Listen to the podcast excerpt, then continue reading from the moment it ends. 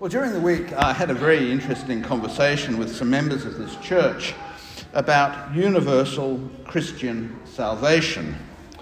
Uh, this uh, is the view uh, that passages such as 1 Timothy 2 uh, 3 to 4 mean what they say. Uh, that God, our Saviour, wants all people to be saved and to come to a knowledge of the truth. Uh, and passages like 1 Corinthians 15 28, that uh, at the end all will be all. In all, that, sorry, that God will be all in all, uh, that no part of his creation will be outside his divine care. Uh, this view holds that God has the power to do anything that he wills, and if he wills that all shall be saved, then all, that is, everyone, will be saved. Not just those who come to faith in their lifetime, but everyone. Uh, it's obviously different from the view that we usually hear that some will be saved for eternal life with God and others will face eternity in hell. Uh, whether that's a physical place or uh, the torment of separation from God. Uh, it's not my plan today to lay out the case for universal Christian salvation, uh, as it's not something that we find in the passage today. But it will focus our attention on why we should do what the Apostle Paul says here, why we should seek to follow Jesus and his ways. Um, a universal Christian salvation is a view that goes right back to the early church.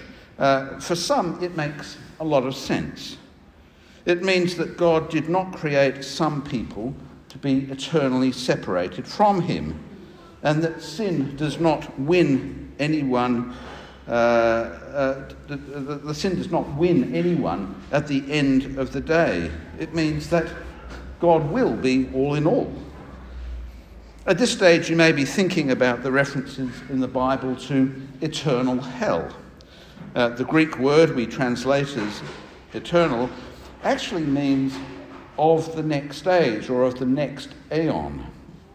Uh, our translators perhaps over translate this as eternal or forever. Uh, so, going with the Greek meaning, in the next age, some people will experience hell, but not forever. Everyone, even beyond death, will get as many chances to turn to Christ as they need. And because Jesus Christ is so wonderfully irresistible, in the end, no one will resist him. Uh, the only rational choice is God, and ultimately, we will all choose to be with God. Uh, universal Christian salvation does not do away with hell and judgment and the effect of the cross uh, and sharing the good news of Jesus and all the other familiar ideas, but it does see God as the ultimate victor of everything and the glorious end of all. And you may wonder why I mention this if it's not an issue in our reading today from the book of Ephesians. Well, one of the objections to the idea of universal Christian salvation is why bother trying to live a Christian life? If there isn't eternal hell, and everyone ends up with God, why bother living well now? Why come to church? Why pay any attention to God? Why not be as selfish and as sinful as you like? Because it will all pan out okay in the end. Well, there are a number of ways to respond to that, and at least three are found in our passage today. Three explanations of why we should follow Jesus, even if hell is not forever. Uh, in the first half of the letter to the Ephesians, the Apostle Paul set out who Christ is uh, and what he has done for us. Uh, in the second half, he sets out some of the implications of, of that, and in particular, how we are to live well as people saved and made holy by Jesus. Last week we saw Paul talking about being humble, patient, and loving as ways to build and enjoy the unity we have in Christ. This focus on living out the consequences of God saving us in Jesus continues this week.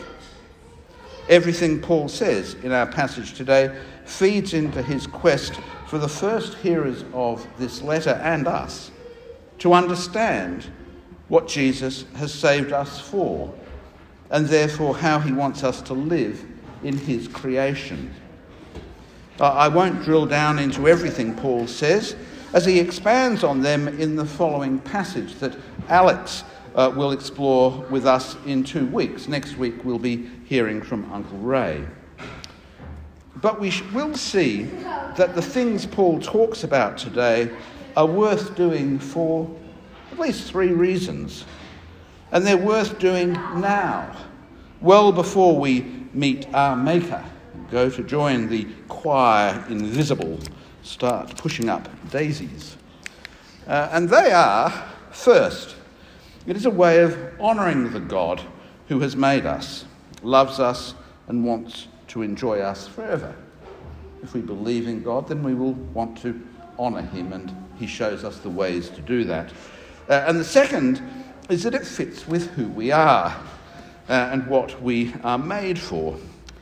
If you remember Jesus' image of his yoke that is easy and his burden light, the reason that the yoke of Jesus' teaching fits us is that he made us and knows us better than we know ourselves.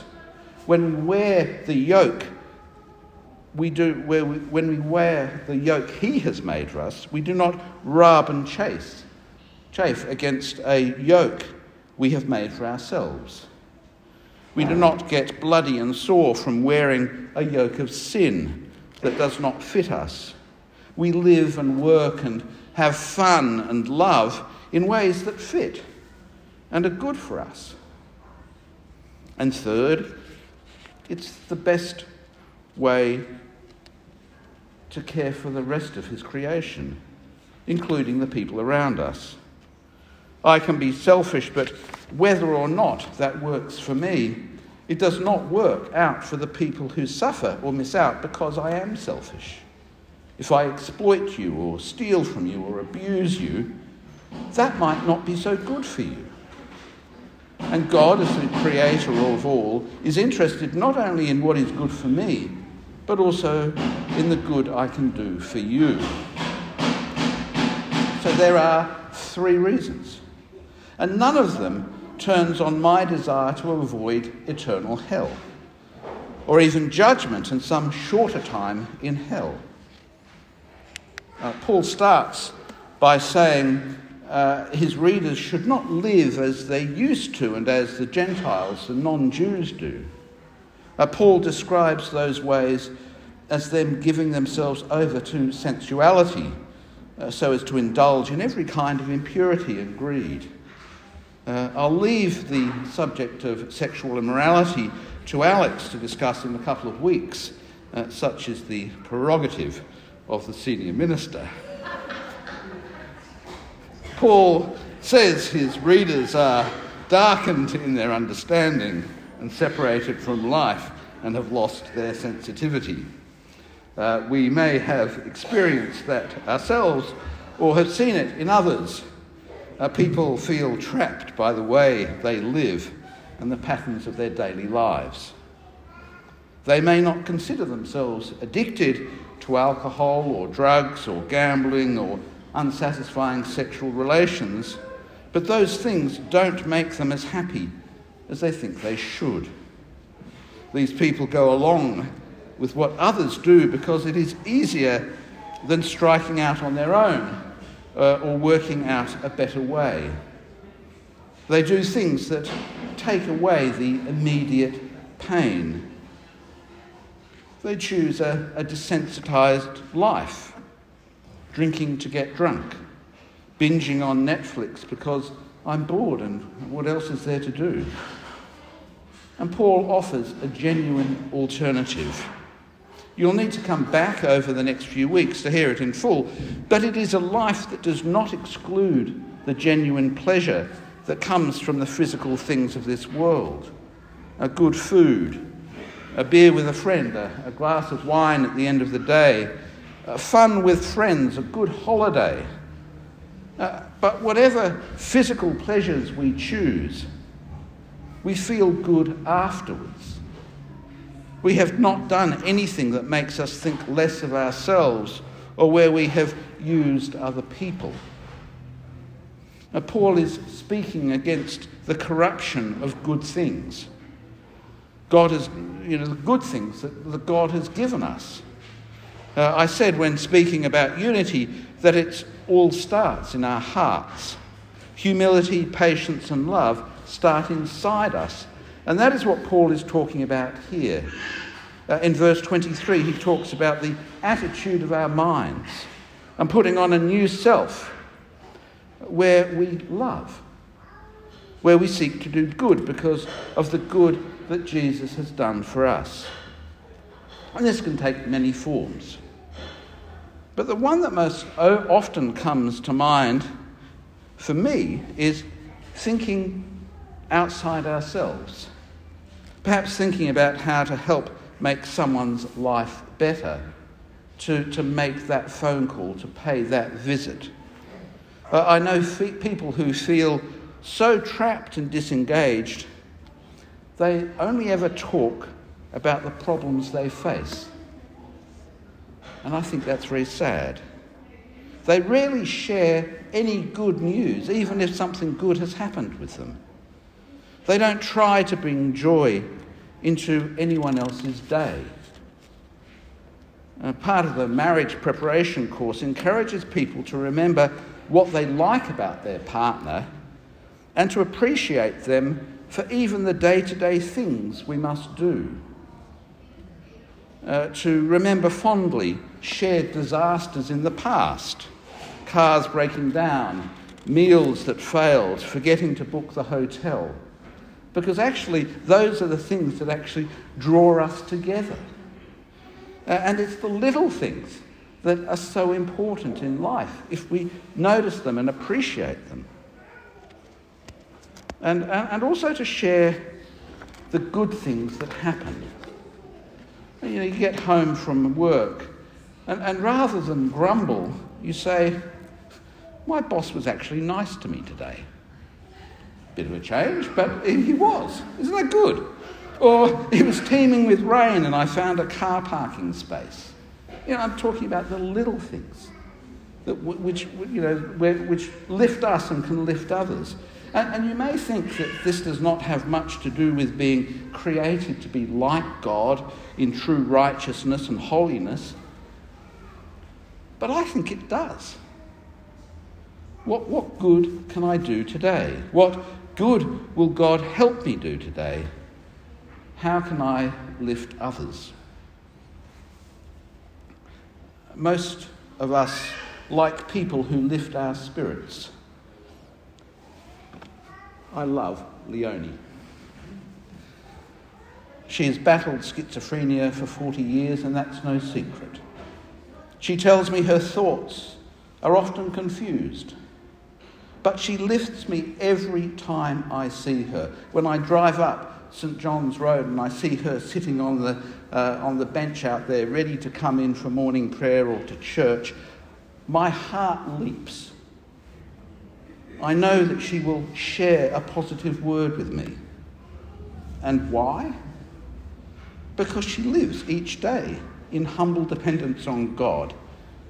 And she, she knows His goodness and is not afraid to share it.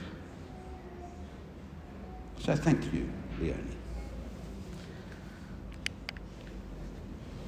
Then Paul says at verse 25, Therefore each of you must not put Therefore each of you must put off falsehood and speak truthfully to your neighbours, for we are all members of one body. In your anger, do not sin. Do not let the sun go down while you are still angry, and do not give the devil a foothold. Anyone who has been stealing must steal no longer, but must work, doing something useful with their own hands, that they may have something to share with those in need. Um, Paul talks about it elsewhere as, as paying, paying our way. You may ask what telling the truth, managing anger, and not stealing have got to do with each other. He just throws them together. All these things flow out of what Jesus has done for us and the way he lived and the way he wants us to live. Jesus tells us he is the way, the life, and the truth. He, he only ever speaks truth. Jesus got angry, overturning the tables of the money changers and traders in the temple, and saying to Peter, uh, as Peter genuinely struggles with the idea that Jesus may be killed, Get behind me, Satan. I think that they're reasonably angry words.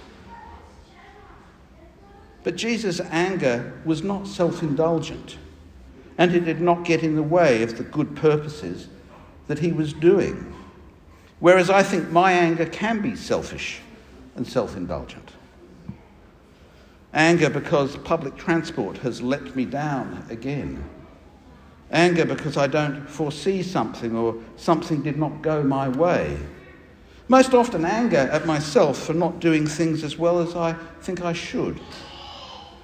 Paul is not saying that we can't get angry, but that in our anger we must not sin. We must not do it for selfish purposes or in ways that hurt other people. Paul then quotes a proverb, and not actually one in the Bible, but it's a, no doubt proverbial. Do not let the sun go down while you are still angry. Uh, and it's wise advice. But if you look at the book of Proverbs, you will see that a proverb is only uh, general advice. It is not applicable in all circumstances and needs wisdom to apply well. We need to look beyond Paul's purpose in quoting this proverb. He wants anger to not continue and to not let the devil get a foothold and for either good to come out of the anger or for the anger to do no harm. And sometimes a quick, sincere apology is the best way to deal with an angry outburst. I'm really sorry I said that. But sometimes a good night's sleep helps. Sleep enables our brains to reorder things. Problems that seem insurmountable the night before suddenly seem non existent or, or, manageable. We calm down and can think more clearly. And an apology in the morning can also work well. I'm not saying we should always put off or avoid disagreements and never deal with underlying problems. But sometimes, in an attempt to deal with the issue that causes anger, going over and over it again and digging a deeper and deeper hole is not the best way to deal with things that give rise to anger. And, and, and sometimes an apology is really quite just a way of covering over or, or uh, avoiding dealing with the underlying issues. So I wouldn't treat this uh, proverb as a hard and fast rule but advice to deal with our anger and the underlying problems in the best way and in a, in a timely way. Paul then commends not stealing, to which we could add cheating on tax or in business or when dealing with a deceased estate. Boy, deceased estates bring out the worst in people. Uh, and the reasons are clear. Stealing and cheating hurt others but they also hurt ourselves. We end up living a lie. We get something we know we don't deserve. I haven't got much experience of bank robbers, but I have worked with people who have got rich, sometimes very rich, by tax evasion or sharp business practices. And they don't seem happy to me. They have to live a lie each day. And I guess it may get easy for them over time as they become desensitized to their criminality and selfishness. After all, I deserve it. I'm so good. Or, or everyone does it. Why wouldn't you do it? Everyone does it. But it does not bring any peace of mind. And it doesn't bring the peace of mind that comes from honest work. So, not stealing and cheating are good for us as well as for others. And they honour Jesus, our Lord. So, all three of those reasons that I gave at the beginning are bound up uh, in these practical ways to live well. A theme that has underlaid all of this is building up other people. Uh, and that becomes plain in the last section for us today. Do not let any unwholesome talk come out of your mouths, but only what is helpful for building others up according to their needs, that it may benefit those who listen. Uh, in the next chapter, Paul condemns obscene, foolish talk or coarse joking. And, and again, I'll leave that for Alex. But oh, I don't think that's going to be as hard. But anyway, I have great confidence in her. Uh, but I will say that I don't think that this uh, condemning of obscene, foolish language, uh, that we should be too precious or legalistic about this. Uh, I do not encourage the use of expletives, and I try to control my own tongue. Uh, I get tired very quickly with people who fill each sentence with expletives. I've often wanted to, to, to record some people I overhear in the street or in the pub or at the football and play themselves back to them and ask them if they really are aware of how much they swear. How hardly a sentence goes by without an expletive, and just how stupid and tedious it sounds. I mean, it just debases the whole uh, nature of, uh, of language. But sometimes I get people in here who have really had an awful time. And the only way that they can explain their circumstances and, and how they feel is with expletives. And they keep on saying, Oh, sorry, Pastor, or sorry, Father, as if their language will shock or offend me. It won't. I'm only sorry that they are in such a state. My sympathy is with them, and I understand why they use strong language. Paul's focus is not on an expletive that is uttered in pain or extreme frustration, but on language that reflects bitterness, rage, anger, brawling, and slander, along with every other form of malice. Bad language that reflects a sickness within or is used as a weapon of hate or language that diminishes us in the eyes of people we should value. Our Bible version concludes this chapter with these words Be kind and compassionate to one another, forgiving each other, just as Christ forgave you. I'm not sure if. Sorry, just. It's just stopped working. Could you just. No, no, no uh, I'll leave it there. Leave it there. No, leave, leave it there. Yeah, sorry, it's just not working.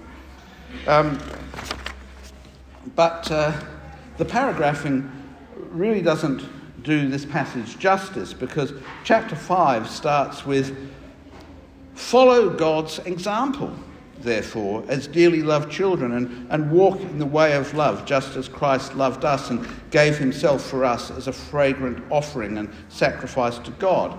And, and really, that's a good way uh, of rounding out the teaching uh, that he has been given in the whole of chapter 4. Uh, but as we've walked through these ways of living way, uh, well, that Paul insists on for believers, it's not hard to see how they fit with the three reasons that I gave at the start when saying that one reason was not to avoid eternal hell.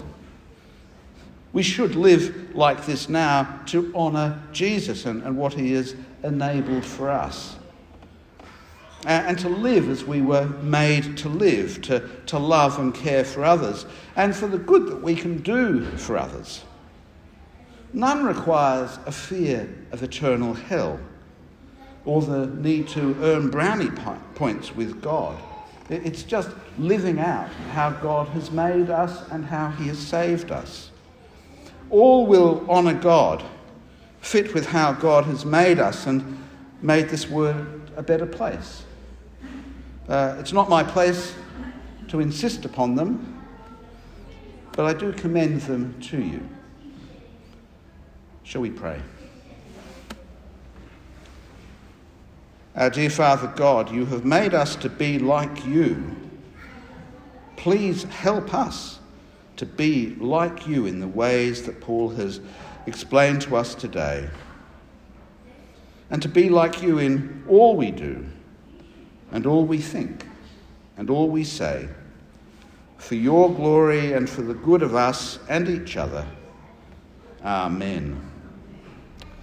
Well, now would be a good time to stand and join in our next hymn, Come Down, O Love Divine.